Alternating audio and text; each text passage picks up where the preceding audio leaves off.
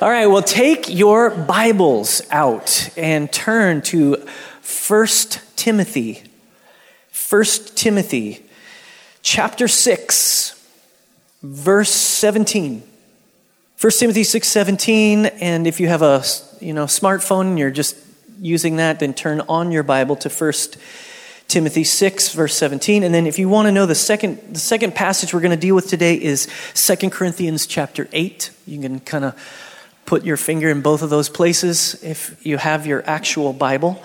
And so let's pray and then we'll begin. Heavenly Father, we love you. We thank you for your word that gives life. And we thank you that you illuminate our minds with the light of life. So, Lord, we open our hearts. We ask for revelation, we ask for insight, and we ask you for the grace to be able to put it into practice. We love you and thank you. In Jesus' name, amen. I, I really uh, enjoy Christmas. As you know, we're in a series called Generous, where we're talking about the generosity of God.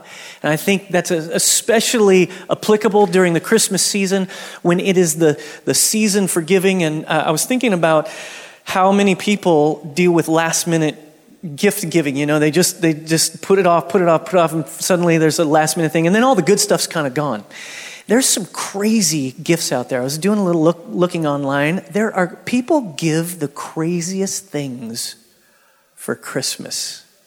Check, check, out, check out some of the crazy gifts people give. All right, I found this. This is called the critter comb. The critter comb is really a sad little thing, isn't it? Like, like this is this is not something I guess people will use in Austin, maybe. Um, maybe, depends on where you're from. Um, it looks like they actually put him on that comb when he was still alive and he was screaming. Next is the uh, nose soap dispenser. Check that out. Wait, wait for it, wait for it, wait for it. It's not a soap dish. There's something called the clean stride. Now, look how ridiculous this is. Personal debris removal system. you, you, you connect brooms to your feet so you can sweep, so you can walk around the house and clean stuff up. Isn't that crazy? and then here, look at down the bottom. Introducing the plow. One of three new models. This is crazy. Look at, look at this. Look at this gift. This is crazy. This, this gift, this next gift, is for the person who has everything. Yes, it's nothing. it's a ball of nothing that you can spend your money on to give the person who has everything. They don't need anything else. You give them nothing. Here's all you pet lovers in Austin. You can give the eye feast. I Feast. Yeah, portable pet uh, feeding watering system for your MP3 player. Yeah, your cat, see, your cat can eat while the music's playing and iPod's playing. Some of you are like, wow, I really got to get that. That's good. Yeah. Crazy animal lovers. Here's a PB&J purse. this is fun. PB&J purse. Isn't that weird? It's not actual peanut butter and jelly, it just looks like peanut butter and jelly. It's fake. You guys are like, what? That's weird. Yeah, that's what I said. It's weird. It's strange. It's so crazy. Here's a remote control tarantula. Yeah, some of you are like, yes, I've been looking for that. The remote control tarantula. I, that's where, tell me where I can find that. Anyway, you can scare your friends and scare your mom. Of course, most of you have been familiar with the Snuggie? Are you familiar with the Snuggie? Okay, be honest, okay? Confession, good for the soul in church. How many of you actually own a Snuggie? Come on, come on. Whoa, look at all these people. Come on, okay. No, you got to own up to it. Look around and see all these people that own a Snuggie. Oh my gosh, that is so weird. I, somebody gave me a Snuggie. It's a UT Snuggie. So it's like longhorns everywhere. Yeah, it's crazy. Uh, so you can see, as seen on TV, this it's a Snuggie, but have you seen the creepy baby Snuggie?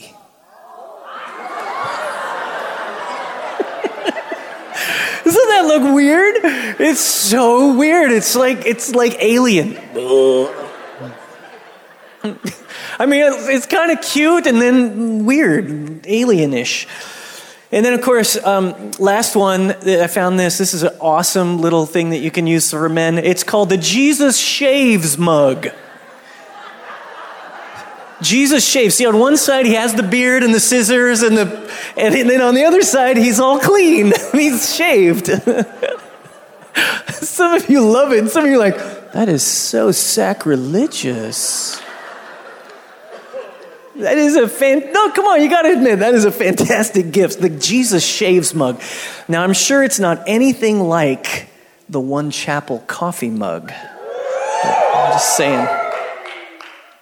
So I was thinking about, so I just thought it would be funny to talk about some of the crazy gifts people give because I think today what we want to look at is we want to look at the, the gift giving of, of God and how that translates to us and how we become generous people because we serve a generous God. If Christmas is the season for giving, generosity is a way of life all year long. For God's people, generosity has to be part of our character, part of our makeup, part of who He's made us to be. And so, uh, if we look at John 3:16, God so loved the world that He gave His one and only Son, that whoever believes in Him shall not perish, but have eternal life. God's generosity towards us is so amazing. I want you to think about this. God, the Father, gave the Son, He gave His Son Jesus as a gift. I mean, He's given us many gifts. Creation is full of His gifts, but of course, it's been marred and marked by sin. But God gives us the gift of Jesus. He is His greatest gift to us. But that's not all we're given. Of course, Jesus comes to the earth as a, child. He is he grows up to be a man who gives his life. There is a demonstration of incredible miraculous power of love and of the kingdom that is being ushered in and then he returns to heaven. But before he returns to heaven, you know what he says? He says, "Before I go, I'm going to leave something with you. I'm going to send the Spirit." I'm going to send the Spirit who's going to come and going to live in you. If you think about the disciples, you think about them listening to Jesus and he's saying, Now it's really good for you that I'm leaving. That's what John 14 says. He says, I'm going to leave, but I'm going to send you somebody who's even better than me. And you can imagine in their minds, like, who could be better than Jesus? There's nothing better than Jesus. I mean, look at all the miracles. Look at all the power. Look at all the signs and wonders. Look at this incredible thing that's been happening for the last three years. And yet, the Holy Spirit was God's gift to all of humanity because He wanted to dwell in them. He didn't want to just dwell with us, He wanted to dwell in us. He wanted to make us into the temple that housed him. He wanted to empower us to become like him by the gifts and the life of the Spirit the life and power, the gifts he gives. I mean, this whole thing is just filled with generosity. And then finally, of course, as the Holy Spirit fills us with his life, then our lives become gifts to other people. Our lives become gifts back to God. We, we give ourselves as living sacrifices to God and we offer ourselves. We lay down our lives for others. The whole message, the whole story is full of gift giving. The whole story is full of generosity. Of course, there are many other gifts. There's the Word of God, the authority of Jesus' name that He gives His own people, the love of a community of believers, the, the hope of restoration of all things, that Christ will return and make everything right again. Paul the Apostle is trying to coach his young son in the faith, Timothy, in 1 Timothy 6. He's trying to coach him on how to pastor his people. What he's doing is he's saying, Timothy, I want you to remind your people of this. Let's read it together.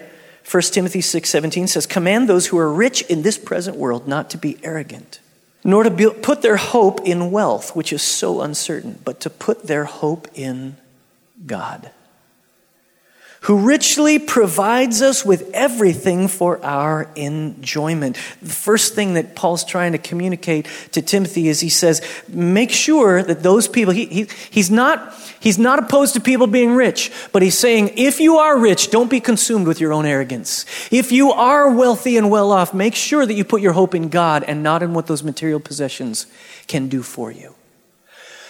The joy that God wants to give us cannot be found in mere money. The joy God wants to give us cannot be found in mere material possessions. It's so much greater than that. Paul is encouraging th- this, this community of people and, and Timothy to live generously. And one of the marks of that is, is that our hope is in God and not in wealth. This brings us joy because God is our hope. He is our peace. He is our strength.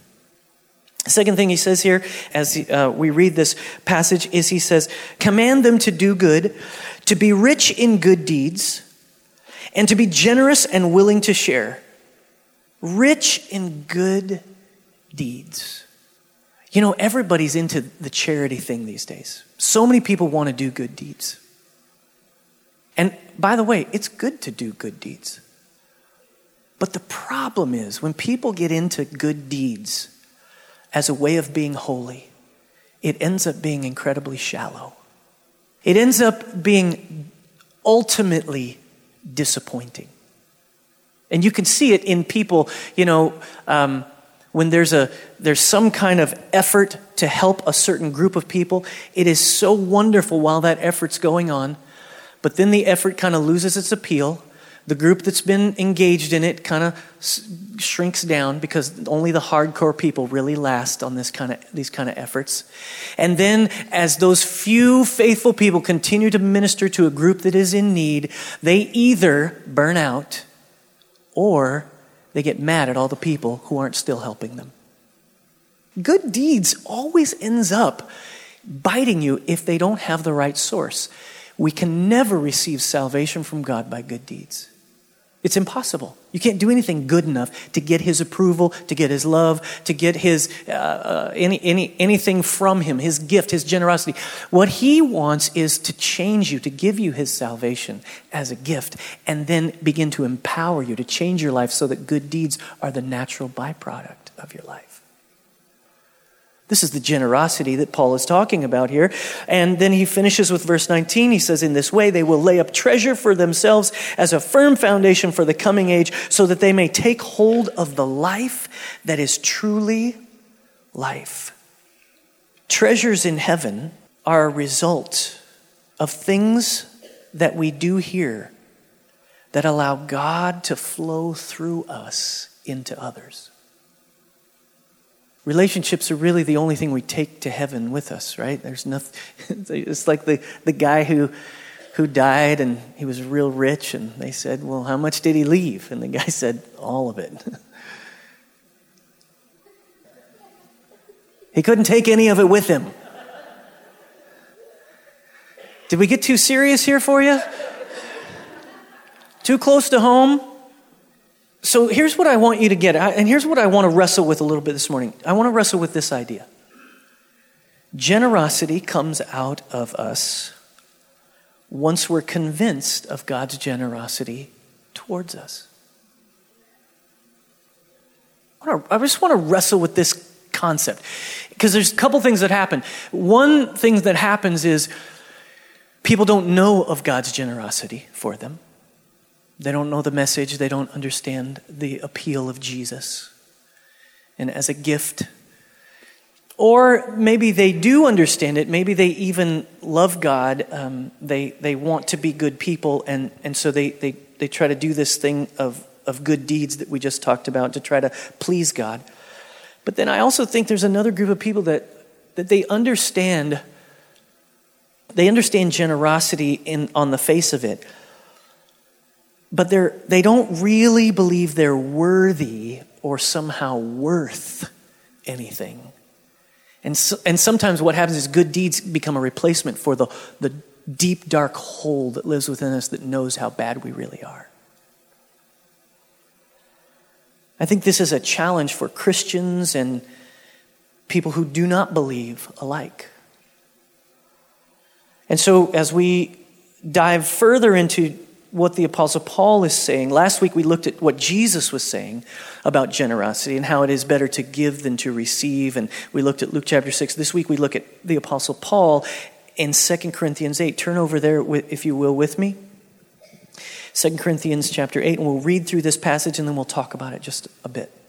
2 Corinthians chapter 8 verse 1 says, "And now brothers and sisters, we want you to know about the grace that God has given the Macedonian churches." In the midst of a very severe trial, their overflowing joy and their extreme poverty welled up in rich generosity. Take your pen and underline verse 2. It is strategic in understanding the passage. Because the context here is Paul is challenging the Corinthian church with whom he has had a relational break. they were they, they ended up being on a break because they had some problems at the church and they kind of re- resisted Paul's instruction. Paul writes the first letter to the Corinthian church and he's establishing himself in that relationship. But then there's a little bit of a break and some challenges. And then the second book is really about him reestablishing relationship, apostleship. And so he gets to chapter 8 and he wants to challenge them by comparing what's happened to other churches. So Paul's kind of using it, using the story to help them challenge themselves. So he says the Macedonian church received the grace of God. So much so, in the midst of their very severe trial, their overflowing joy and extreme poverty. Those, these are three things that uh, don't really make sense to most of us severe trial, overflowing joy, and their extreme poverty. These are three things that welled up into the church in Macedonia that resulted in generosity. That doesn't even make sense. How, does, how, how can you be generous if, you if you have extreme poverty? How can you overflow in joy if you're suffering a severe trial? I'll just give you a little sneak peek. The grace of God always shows up in great measure in the midst of suffering, in the midst of trial. Have you ever heard somebody say, you know, I'm, i went through a really, really hard time. It was so difficult, but the grace of God was so huge. It's bigger than I've ever experienced before. Have you ever heard anybody say that? Maybe you've experienced that yourself.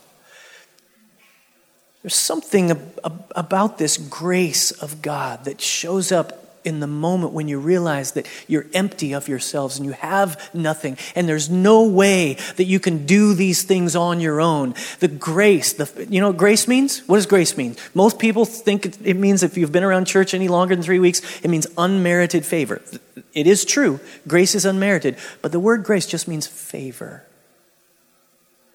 there's a favor. It can mean, it can mean gift. It can mean gift. And so there's this gift that the Macedonian church has received that's caused them to be able to go through this severe trial with overflowing joy and their extreme poverty, welling up into a rich generosity. And what they were doing is they were helping the, the poverty stricken Jewish believers in Jerusalem. What God was doing with them was so amazing that they decided to give. And, they, and, and notice their attitude here. Verse 3 says, For I testify that they gave as much as they were able, and even beyond their ability. Wow, how do you give beyond your ability? I can only give what I can give. Not when God's involved. When God's involved, something else happens. Entirely on their own, they urgently pleaded with us for the privilege, everybody say privilege of sharing in his in this service to the Lord's people. And they exceeded our expectations. They gave themselves first of all to the Lord and then by the will of God also to us. Verse 6 says so we urged Titus just as he had earlier made a beginning. In other words, Titus was helping them start this collection to bring also to completion this act of grace on your part. But since you excel in everything, in faith, in speech, knowledge, in complete earnestness, and in the love we have kindled in you, see that you also excel in this grace of giving. The Corinthian church was a cosmopolitan setting. The city of Corinth, a lot of stuff went on there, and they, they loved talking about the latest ideas, and, and it, it, it actually was quite immoral as well. There, there was all, all these things going on within the city. It, in some ways, it was a lot like our society and our culture, where all these challenges and ideas and concepts. People want to talk about them. Look what, look what Paul says. He says, You've excelled in faith, all right, in the midst of that kind of culture. You've excelled in speech, in knowledge. You understand things. you you have complete earnestness. You've really sought the Lord. You have, you, you have um, understood this love that is kindled between us. And now, Paul is kind of going for the jugular. in a way. You've, you've done all these things. These are all really good things. But now, in the midst of your prosperity culture, I want you to make sure that you're willing to give. Not being selfish. I want you to notice that Paul is, is giving us the, the backstory so that we can, we can sort of look between the lines and see the motive of what was happening here. Verse 8, he says, I am not commanding you, but I want to test the sincerity of your love by comparing it with the earnestness of others. Well, that doesn't seem very nice, Paul. What he's saying is, I'm not going to tell you to do this, but what I want to tell you is look over here and see what God is doing over here. That's what I want God to do right here. And he's, and he's challenging them in a, this relational capacity and I know, I understand, I get it. The wheels start turning every time pastors talk about money. There is a tendency for us, the cynic to come up in you and go, well, he's just trying to get us to give money. Listen, that is not what this is about, and that's not what the Apostle Paul is talking about. In fact, if you look at all of the words that he uses throughout this section, he uses all these different phrasings, these, these, these Greek words, and then he, he he, he never mentions, not one time does he mention money. Right? He, he, it's understood there's money involved, but he, what he's using are different words. Look at the words. I'll just, just put them up there real quick. The number of words used for the offering. Here, all, all the way through this passage, he's, I'm not going to attempt to say the words. I'm just going to use the English version. Collection, blessing, priestly service, fellowship, partnership, sharing, service and ministry, grace. Look, the, he's using relational terminology because there's something he wants more than just telling them what to do. Verse 9 says, For you know the grace of our Lord Jesus Christ, that though he was rich, yet for your sake he became poor, so that you through his poverty might become rich. He's using the metaphor here the analogy of Christ coming from heaven to earth, giving up his godlikeness, giving up his uh, ability to, to do whatever he wanted to and submitting his life to his Father who comes and directs him. He becomes a baby. He becomes poor. He becomes human. And he did this so that we as humans who are poor, who are miserable, who are lowly, who are lonely, who are broken, who are weak, who are empty, could be filled with something. Filled with something. Is it money? No. Is it, is it doing good things for other people? No. It's something else. Paul wanted them to give something out of themselves, that was not good deeds, it was not just doing it because he wanted them to. Verse 10 says, And here is my judgment about what is best for you in this matter. Last year, you were the first not only to give, but also to have the desire to do so. Now finish the work so that your eager willingness to do it may be matched by your completion of it according to your means. For if the willingness is there, everybody say willingness. For if the willingness is there, if you're willing, The gift is acceptable according to what one has, not according to what one does not have. So many people think they are poor or broke because they focus on what they don't have.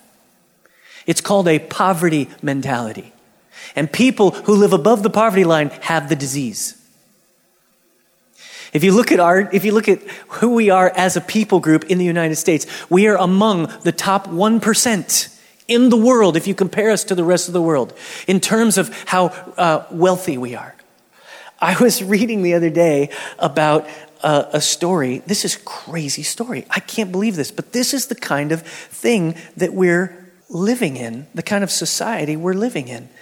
Here it is. Look, this is an 11 year old boy is arrested for punching grandmother in the face after she refused to buy him a toy at a department store. Listen to this story. This is, this is not awesome, it's horrible. An 11 year an 11 year old boy was arrested yesterday for slugging his grandmother in the nose when she refused to buy him a toy at an Ohio department store. The minor was busted by Dayton cops after a witness called 911 to report the assault in the toy aisle at Rose's store. The victim, 60 year old Barbara told investigators that the boy punched her after she would not make the purchase. Weeks told police that uh, her grandson tried to land a second blow, but she fled from him to escape being hit again. And the child, who was not identified by police, was charged with domestic violence and transported to the Montgomery County Juvenile Justice Center. It is, and this is the last phrase of the, of the article, it is unclear whether the boy was seeking the toy as a Christmas present. this is just like this is so weird. He's 11 years old and it's so ingrained in him that he should get what he wants that he reacts out of anger and frustration. Now, before you get too judgmental, you and I do the same thing. It's just that we do it in more acceptable ways because we're older.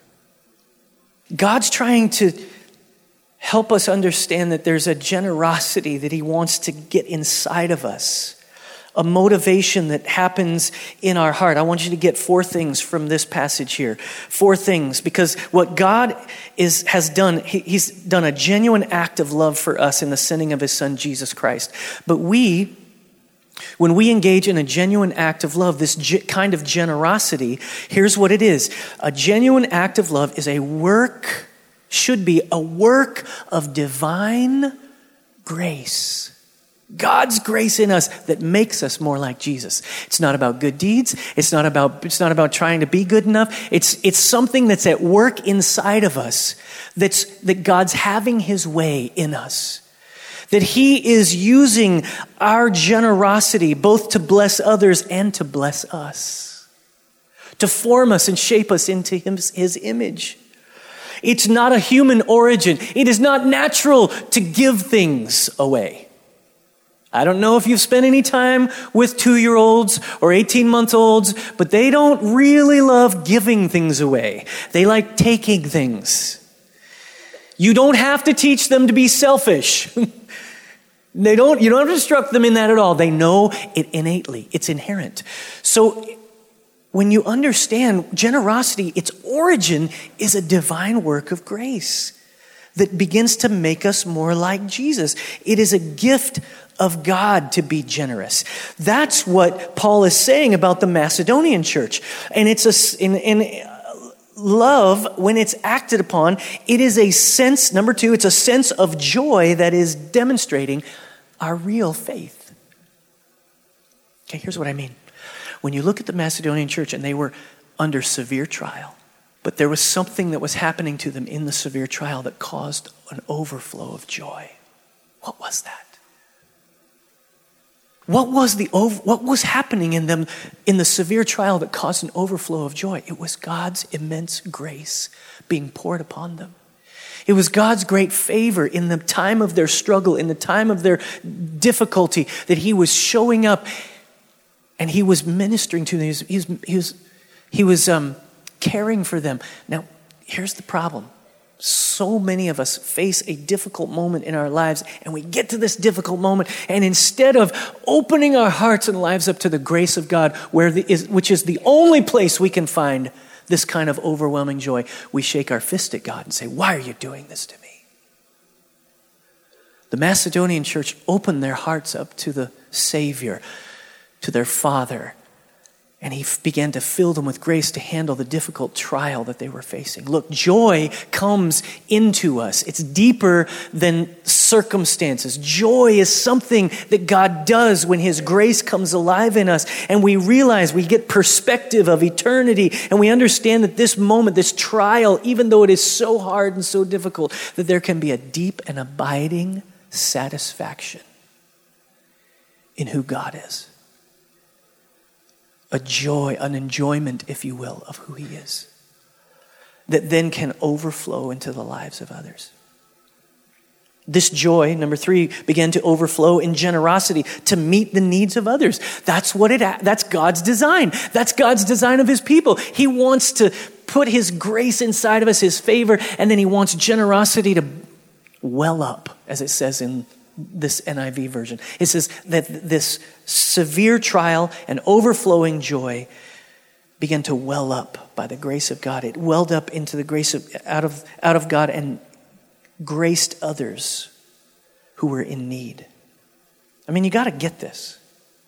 Severe trial, poverty stricken people thinking about Jewish brothers and sisters that they didn't even know in Jerusalem willing to use their money, willing to use what they had for the benefit of someone else. That comes from somewhere other than our own ability to do good deeds. And then, of course, finally, this is what I want you to get is that some, it's something we want to do. It's not, it's not that we obey God because we know we're supposed to be generous. The problem with doing a series on, on generosity is you think that I'm trying to convince you to be generous. Actually, that doesn't work. What I'm trying to convince you to do is plunge into the mercy and grace and love of God. What I'm trying to convince you to do is ask yourself the question why do I feel so selfish? Why am I acting in such a way that I don't think that God's going to provide for me? Why, why am I so obsessed with getting stuff for myself? And then I want you to hand that over to God. I want you to repent of your sin and that kind of thinking, and I want you to open up your heart and let God's grace flood into it. That's, that's what we're talking about.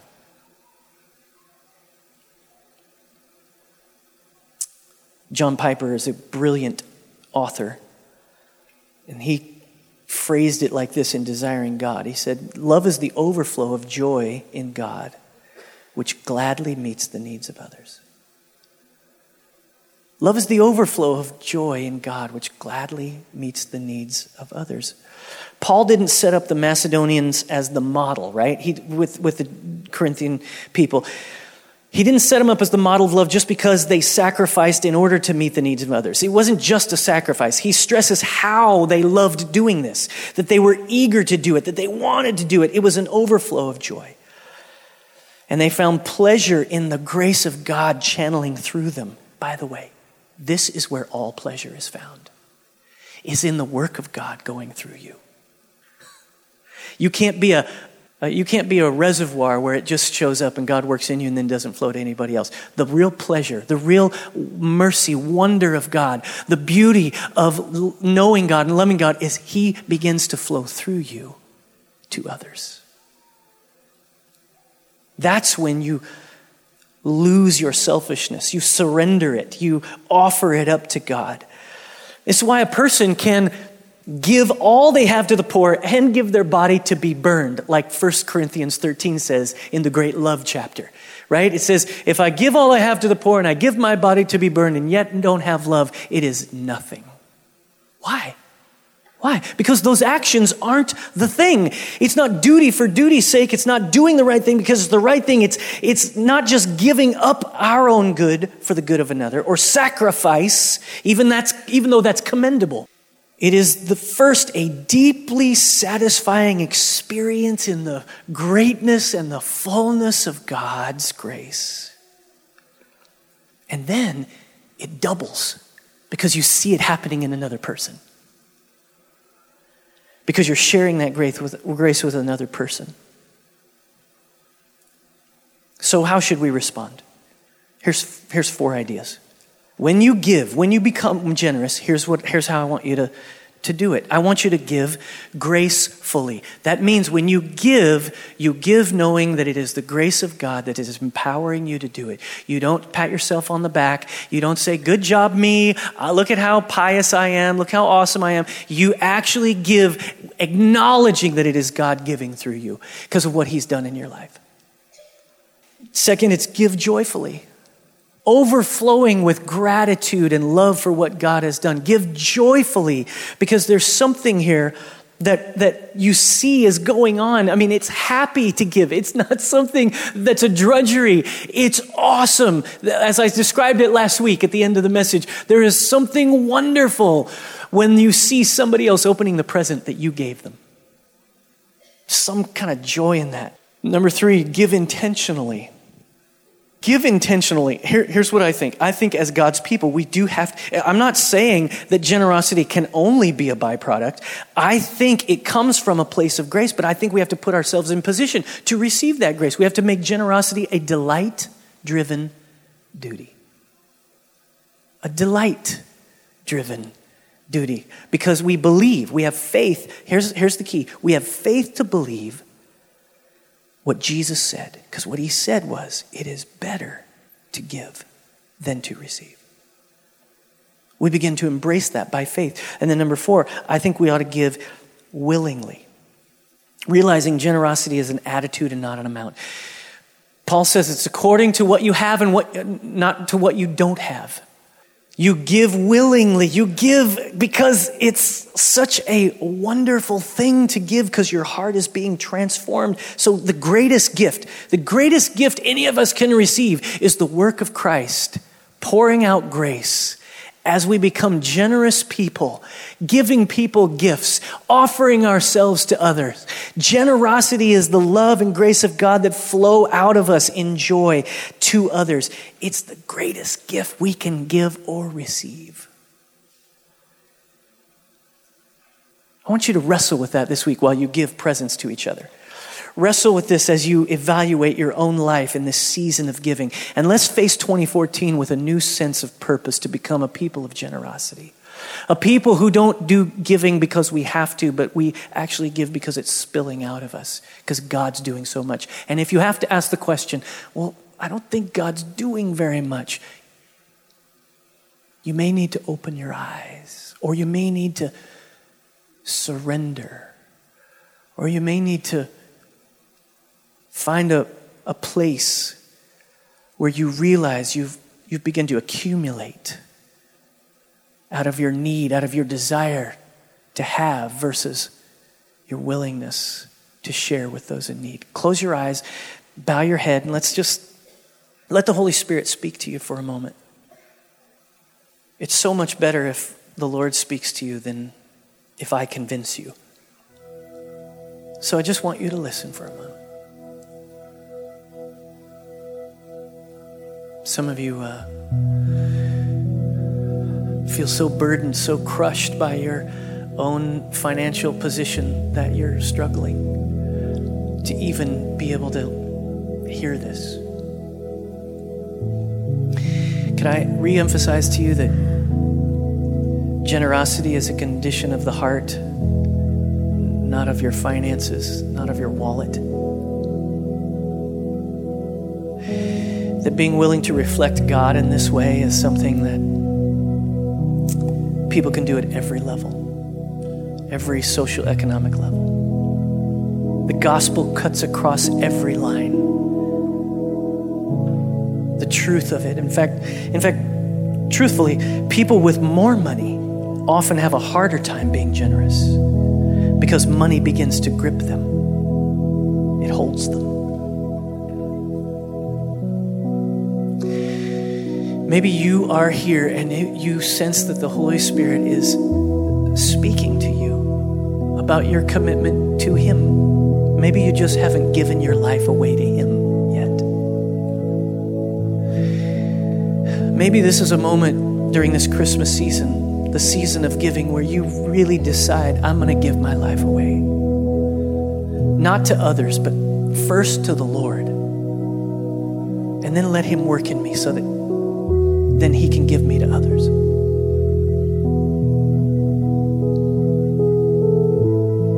I'd like you all to pray a prayer with me, everybody in the room, because all of us at some level can embrace this idea in a greater measure than we do now. And so I, I want us all to pray it, and I want you to pray out loud with me. And I'm gonna, I'm gonna re- say the words, and you'll repeat them. And it's not really about the words necessarily that I'm saying, but it's about the heart that yielded to God in this moment. So, everybody across the auditorium, say this prayer with me if you will, if you're willing. Say, Heavenly Father, everybody together, come on, one more time. Heavenly Father, thank you for Jesus, the greatest gift you've ever given, who shows me the way by laying his life down. Forgive me for my selfishness, my foolishness Forgive me, Lord, for doing my own thing, ignoring you. I need you. I need your grace. I need your mercy.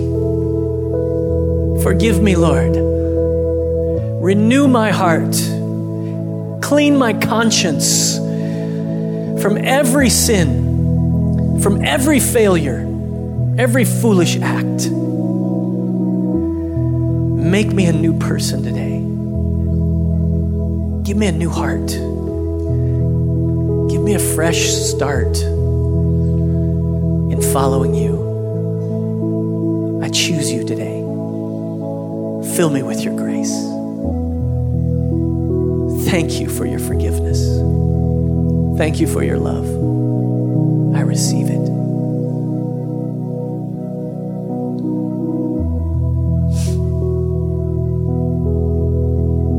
Pray for every person who's genuinely praying this prayer, whether it's from desperation or whether it's from a, a place of recognizing that they've been too full of their own their own selves or their own material possessions. I pray in the name of Jesus that you would teach us all, every person praying this prayer, to reflect the generosity that can only come from your grace being poured into us. So, Lord, we open our hearts and we just say, pour it in as we are willing to pour ourselves out. We pour ourselves out first to you, and as you pour yourself in, then we're willing to pour ourselves out to others. Help us to understand the origin of being generous so we can reflect you as your people. We thank you for this. In Jesus' name.